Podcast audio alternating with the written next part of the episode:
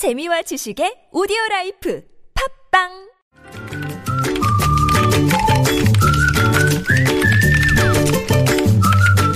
뉴스보다 재밌고 뉴스보다 뜨거운 무적의 댓글 시간입니다. 시사 칼럼니스트 이승원 씨와 함께합니다. 어서 오세요. 네, 안녕하세요. 자 오늘 첫 소식은요. 네, 여느 때와 같이 오늘도 헌법재판소에 많은 관심이 쏠렸었는데요. 일단 헌법재판소는 대통령에 대한 탄핵 심판 사건을 내달 13일 이전에 결론 짓겠다는 의지를 다시 한번 천명한 것으로 보입니다. 네. 아, 대통령 측의 거센 반발에도 불구하고 증인 신청 더 이상 없다. 그리고 증거 조사를 받아들이지 않겠다. 이렇게 얘기를 한 거고요. 네. 일단 24일로 당초 예정됐던 최종 변론 기일 여기에 대해서도 특별한 언급이 없었습니다. 네. 다만 이제 22일까지 대통령의 참석 여부를 알려달라 이렇게 음. 얘기를 한 거죠. 근데 오늘 헌재에서 참 소동이라고 할까요? 도발이라고 할까요? 참 이상한 일이 있었는데. 김병호 변호사 얘기죠. 예, 맞습니다. 김병호 변호사가 재판부의 심판 절차 진행을 다시 한번 문제 삼았습니다. 음. 아, 12시경에 이제 재판을 끝내려고 하자 이정미 권한대행을 향해서 김 변호사는 어지럼증이 있어서 밥을 먹어야 된다. 시간을 달라라고 얘기를 했었죠. 이 당뇨가 있기 때문에 그랬었는지. 그러, 그러자 이제 이정미 재판관이 아, 그럼 다음에 하자 그랬더니 그렇다면 내가 점심을 못 먹더라도 계속 변론하겠다. 이렇게 서로 공방이 오고 갔는데요. 음, 예. 결국 이정미 소장 권한 대행은 재판은 저희들이 합니다. 이러면서 일관했다고 하죠. 네. 네. 댓글 어떻게 달렸어요? 아, 상당히 비판적인 글이 당연히 달렸는데요. 음, 대통령은 개인 방송에도 열심히 나가시면서 헌재는 도대체 왜 못 나오십니까? 음. 또 어떤 분은 지난해부터 이미 국정이 중단돼 있고 국론 국론 분열 상태입니다. 헌재는 제발 시간 끌기에 넘어가지 말아 주세요. 네. 또 헌재가 피소 추적에 끌려서 조롱을 받고 농단 당하는 것은 있을 수 없는 일입니다. 헌재뿐만 아니라 대한민국의 품위 실추입니다. 또 어떤 분은 서석구 변호사가 얼마 전에 태극기를 가지고 헌재에 나올 때부터 알- 알아보고 있었습니다. 헌재를 이 사람들이 어떻게 보고 있는지 이미 알고 있었어요. 네. 또 어떤 분은 고함과 어거지, 생따만 쓰는 변호사들 말고 음. 변호인 제발 좀 바꿔주세요. 이런 제안.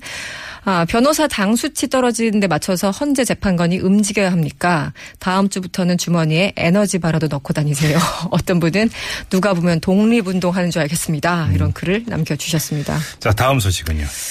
그 신입 사원 때 이것저것 상사들한테 얘기를 듣는 경우가 있는데요. 최근에 이런 기사가 하나 있었어요. 20대 후반의 이모 씨가 아, 신입 사원이던 지난해 초에 부원들과 함께 엘리베이터를 탔다고 합니다. 네. 그런데 상사로부터 혼이 났대요. 왜요? 왜 혼냈나 봤더니 음, 음.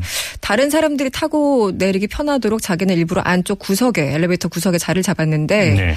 알고 보니까 이 씨가 서 있던 그 엘리베이터 구석은 이른바 상석이고 신입이나 어린 나이의 사람들은 말석인 문앞 조작 버튼 앞에서 일종의 안내원 역할을 해야 된다. 뭐 이런 이유로 핀잔을 들었다는 거예요. 예. 황당하죠. 음. 또 어떤 신입사원은 예전에 저도 이런 얘기를 들은 것 같긴 한데 이 손윗 사람한테 이제 먼저 친근감을 표하기 위해서 악수를 청했는데 네. 여기서 또 핀잔을 들었다는 거죠. 그러니까 아, 뭐 손윗 사람한테는 먼저 악수를 청하는 게 아니라 상대방이 손을 내밀기 전까지는 기다려야 된다. 뭐 이런 음. 예절.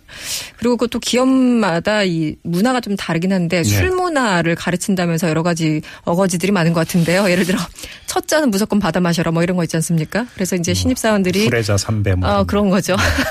그래서 이걸 도대체 이거 어디까지가 기업 문화인가. 음. 아, 머리가 복잡하다. 뭐 이런 기사가 하나 나와서요. 소개해 드렸습니다. 댓글은 얼추 예상이 됩니다. 네. 꼰대 문화 제발 좀 사라져라. 음. 이게 말이야 막걸리야. 뭐 이런 글들이 많았고요. 예. 아, 엘리베이터 상석 그렇게 좋으시면 엘리베이터 뚜껑 열고 위로 올라가세요. 뭐 이런 것도 있었고. 네. 집에서 대접 못 받는 아저씨들이 꼭 밖에 나와서 괴롭힙니다. 음. 또 어떤 분은 기업이 후질수록 이런 문화 정말 심해요. 네.